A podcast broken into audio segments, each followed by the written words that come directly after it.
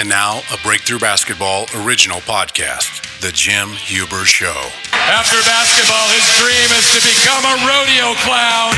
Jim Huber. Hey, everybody. Oh, it's hard work being this good. I was like, He sounded like a, a big choo-choo train. We join The Jim Huber Show, already in progress. I did that with not having any type of medication. Hey, how you doing? It's Coach Troy here on the Jim Huber Show. Today, we go down to Southeast Kansas, where I grew up, and we're going to meet an amazing coach named John Lair, the best Special Olympics coach maybe in the whole world right now.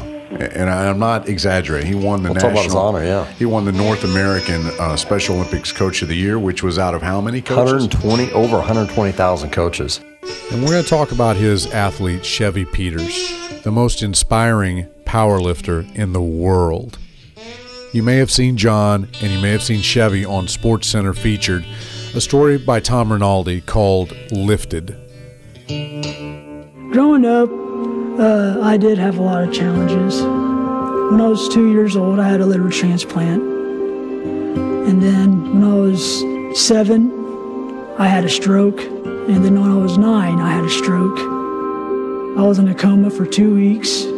When I was 10, I had to have a metal plate put in my head. When I found out I had kidney failure, they didn't give me time to uh, know how long I would be living.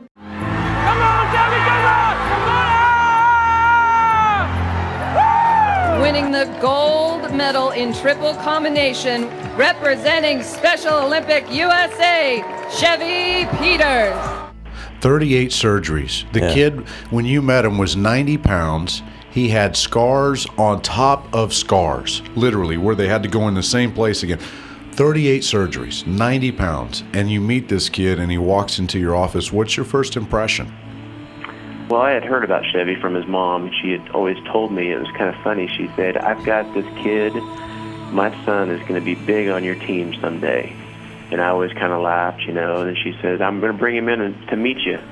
So one day he came into my office, and I looked up and I thought, "Wow, this kid's real, real shy, real wiry, just not, not, you know, almost awkward to to a certain extent." He walks into my office with his head down you can tell extremely shy and uh you know his mom's basically talking for him the whole time and she says he wants to you know wants to do special olympics so i name i name off all of our sports. We have we have 16 different sports that we do year round so i told uh, chevy started with alpine skiing to basketball to bowling all the sports and i got to powerlifting as the last one. I really didn't think uh, that would be his choice but he stopped and looked up at me and as as bold as you can say it he says i want to be a power lifter for you coach So you meet and, and you're not quite ready to launch the powerlifting program, so he's got a little downtime before he can get into it. And a month later, you get a call from a police officer. And, and what are they telling you has happened? Uh, basically, the Pittsburg Police Department calls, and uh, luckily I had met Chris Moore from the Pittsburg Police Department um, about uh, oh six months before, and he basically called and said, "Hey, you need to get to Lakeside Park right now. It's about Chevy," and that's all he told me. So I raced over to Lakeside Park, which is a park here in Pittsburg, and Chevy was sitting there on the bench with Chris, just sobbing. And um, Chevy basically was talking about killing himself. And uh, Chris had basically had another call. So once I got there, he left, and Chevy and I sat there for a good 30 minutes just talking about you know what was going on. And Chevy had had so many battles. You know, the 38 surgeries. His mom and dad not doing very well and actually getting a divorce. Uh, had a girlfriend for the first time and she dumped him. Just he basically said, "I don't want to fight anymore. I'm done fighting." So we sat there on that bench together and we, uh, you know, talked about the future, talked about what he can be. He always had that dream of being a world champion. So we said, you know, that day we will make this happen. And he slowly, surely saw some light at the end of the tunnel. And I think that's, you know, where we got to last summer. What did you reveal to him on that bench about yourself? Yeah, I uh, you know I lost my best friend. Uh, he was 27 in 2000, and it it was a shock to me, a total shock. Uh, best friends since kindergarten. We talked every day. We uh, were probably the closest I could ever imagine two guys being. We were just best friends, and we grew up since kindergarten all the way through his death. And I lost him, and I didn't know what to do with myself. I was at a time in my life where I was very depressed and uh, not a very big fan of life. I just didn't know what to do with myself because I didn't have him to hang out with and and be my partner in crime. And uh, so I talked to Chevy about that and how I can help him through his hard time because I felt truly that I didn't have anybody that really helped me through my hard time. I had to do it just through a matter of, of time, basically. What did you do to get out of that point in your life? Um, well, luck would have it. I uh, I had taken a leave of absence from my old job just because I was hard, having a hard time dealing with it. I had a call from a, a lady. Her name's Helen Cherry, at New Hope Services in Pittsburg, and she says, "Hey, I want you to come in and talk to me about a job." So I went there and talked about her. The first thing she told me, she said, "We have a need in Pittsburg, Kansas for a Special Olympics team. I want you to start it from scratch." And that was basically for me my purpose to go on to make this happen for the athletes and really for myself. When I saw the story and, and you know, just thinking of that image of you, you're a big guy, John. Let, Yeah. me, let me draw the picture. Nose tackle, wasn't he? Nose tackle, Back right? Nose guard. Won stu- Correct. Two state championships Yep. at Pitts. Was it Pittsburg High School, right? PHS Yep. Dragons. Pittsburg guy. Uh-huh. Yep. So John's 300 pounds. You're a big guy. Big dude. And then Chevy is 90 pounds sitting on that Five bench. two.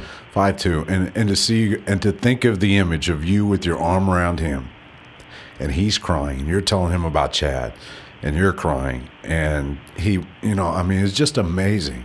And I've sat on that very bench in that very park. And man, when I saw that story on Sports Center, dude, phew, it's amazing what you've done. So one week later, one week later, he shows up and he starts lifting, and he's never stopped. Right? Right. He was I, when we were te- when I was teaching him the the deadlift technique. He was eye to eye, so serious about it. So he gets up there, weighed about 90 pounds. He he deadlifted 95 pounds. I thought to myself, wow, we can work with this. He's doing over his body weight. That's a heck of a start.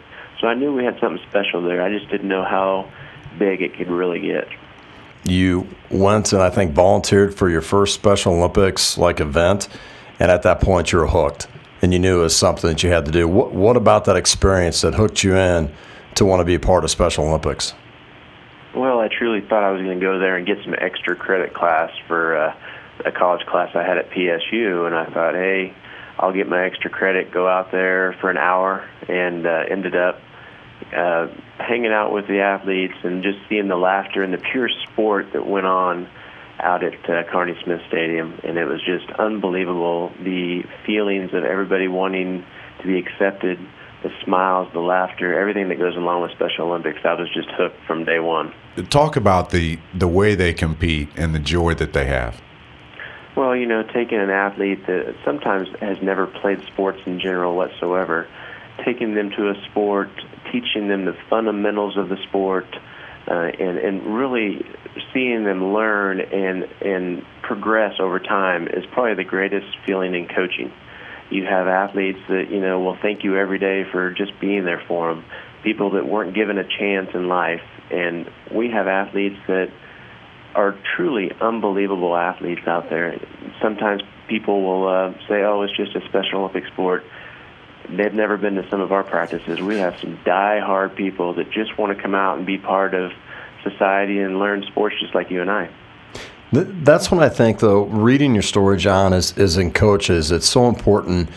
Can you take the kids that you have and can you get the best out of them? Because so many coaches are trying to figure out, well, maybe this kid's not good enough, so we'll go get another kid.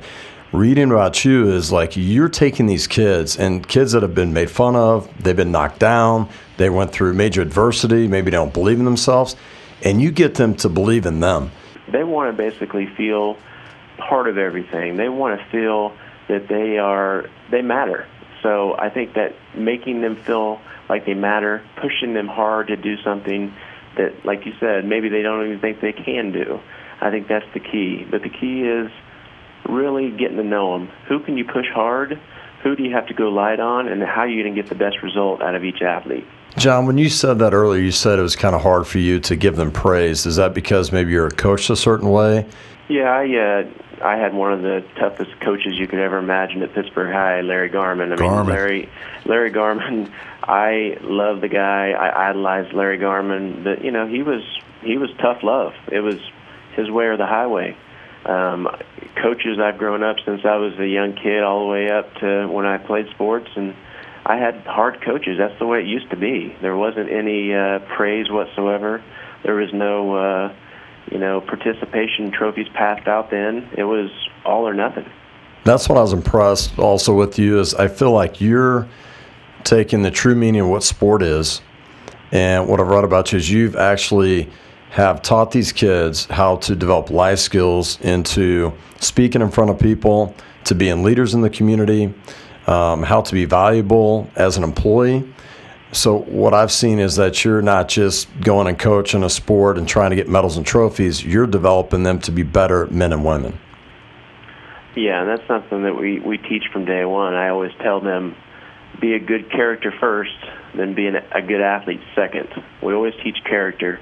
Um, we have uh, employee em, employee places here, jobs that call us all the time asking for more and more of our individuals to work for them because they show up on time, they have discipline, and they're going to give you everything that they have. And I think that we've taught them that through sports and through uh, our employment program. What do you do, uh, you know, teaching the sport? What are things that maybe your strategies that are effective in teaching them time management, teaching them how to be a better teammate, a better communicator? What do you do in practices and games that reinforce that? Well, we really teach uh, dedication to each individual. We actually make our Special Olympics athletes sign a contract that if they miss so many practices, they're off the team. So we ask for dedication. We ask for them to be there. So I think that goes into the workforce too. Um, be able to be relied on. You know, we want people to go out there, do the best they can on the softball field, on the flag football field, whatever we're doing. We want them to do their best, and I think it goes over into their job for sure. The New Hope Bulldogs have how many Special Olympic athletes right now? We have 108 Special Olympics athletes now. My goodness, in Pittsburg. Yeah. So Chevy is the most famous of all of the athletes so far. I, he's probably, when you think about it, he might be the most famous person from Pittsburg, Kansas, in ever. I mean, there was Bill Russell, Bill Russell that- from Pittsburg, Kansas. The Bill Russell. the shortstop that played for the oh, I thought you were Dodgers. talking about Bill or Russell, second baseman. the Boston Celtics. I'm sorry. Uh, shortstop, I think. Yeah. Yeah, shortstop, Bill Russell. So Chevy is uh, he's 124 pounds now, and let's talk about how far he's come from being 90 pounds and deadlifting 95 pounds to going to the World Games in Los Angeles. And listen to these numbers, Jim. So in the overall, okay, Chevy weighed 124. John, is that right at the World One- Games? 122. 122. So he squatted 259. and if my math is right, that's twice his body weight. Is that right? Correct. I'm, I'm looking at Jim, and Jim's looking Well, at no, I- I'm just waiting for His you to answer your own question. I don't know if this is like. Oh, I don't know. I don't know. My math is Jethro so, Bodine here, or yeah, what- gotta- what's going on I got to add a couple knots there Okay. and carry a knot. So in the bench press, he did 149, and that was his toughest event. Right. And then in the deadlift, 325 pounds in the deadlift. But he's even over. I think. I think his brother was like what 349 or 350. Uh, Well, Jared, yeah. and didn't he pass that already? Has he broken it? Yeah. it? Well, and everybody asked me about that 325. Well, we had to play the numbers really. Um, he he's done 360 when we went to the Oklahoma State games last year at in front of all the Oklahoma State football players. He did 360, and I just that, that's an unreal number to me. And he weighed 118 at the time.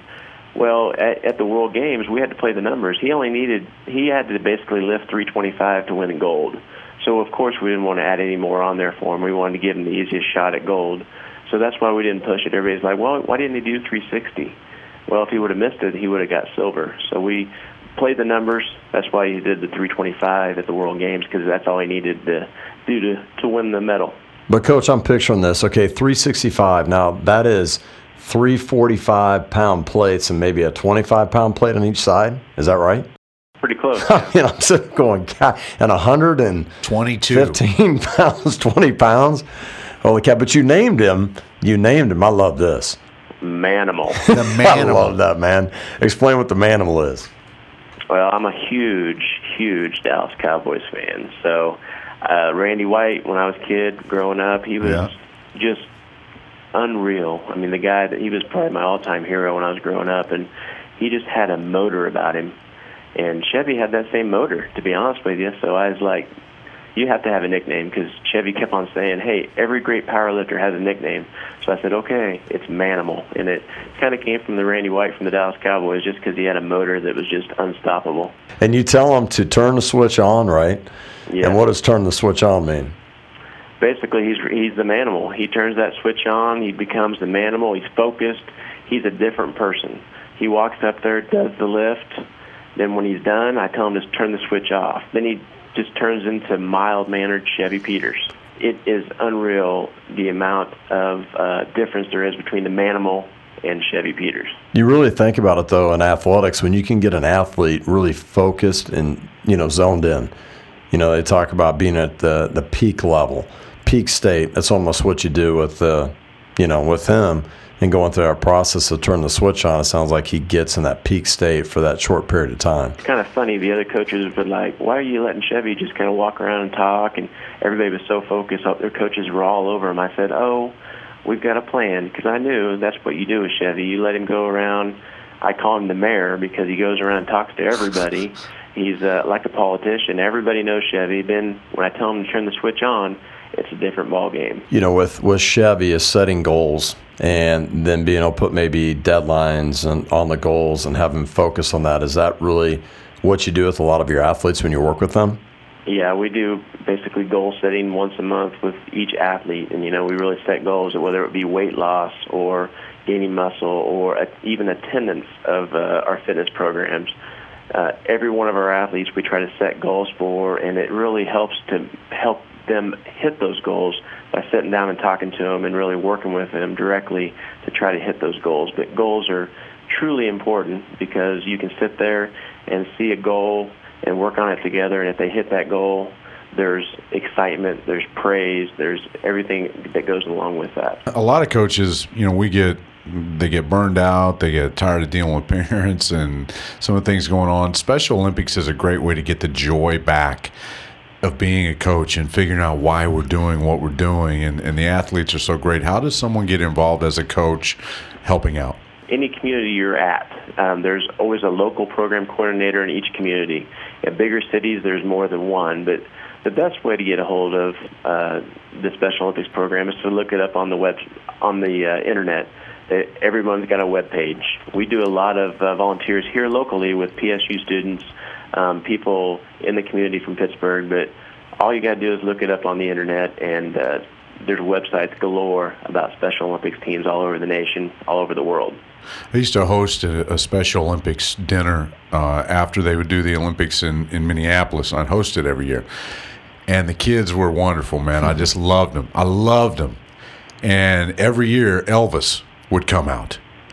Now, And- the real Elvis, or Well, this- that's what I'm getting Nice. at. That's what I'm getting. okay, To the kids, to many of the kids, it might be though. it was. It could have been He's really. still alive, right? It was really Elvis, Yeah. and and he would come out, and they would get a different Elvis every year, John. But it was always Elvis, and those kids they loved. They, they it was just joy. It was like the Beatles. It was. Has Coach amazing. John ever heard you sing Elvis? Uh, you know, do yours? We're going to win this race. hey, John, I, I do want to go back to this. Say somebody comes, you know, to any coach and has a desire to maybe gain weight, reach a goal of strength, or whatever it might be. What would be the the steps that you would recommend that a coach would take with that potential athlete that maybe hasn't succeeded, but has potential within them to be able to obtain greatness? Well, the first thing I would definitely sit down with them and tell them about the dedication that they're going to have to have. Most people want to go onto the softball field, go in the gym, whatever the situation is, and just expect instant results. That's just not reality. No matter what level you have, you coach, you want those athletes to learn the fundamentals and work their way up to um, hopefully greatness out of your sport. But you want to tell them that number one, the dedication that they're going to have to put in is just first and foremost. You know, uh, we an effort too. Everybody, you know, my my big saying to our athletes is, you give 50% effort, you're going to get 50% results. So like most that. of our athletes are just die hard, and they want to. I hate to say this, but it's true. They want to impress me. They're afraid to let me down.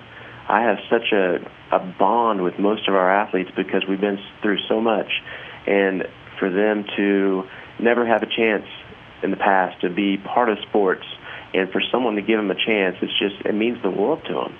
But uh, they're all dedicated, and uh, it's it's amazing how many athletes have been through our program and have seen success not only in their jobs, but you know outside of Special Olympics in general. What has Chevy taught you? I truly think that Chevy has, has taught me probably some patience along the way. Um, but Chevy has also taught me do not judge somebody by the way they look.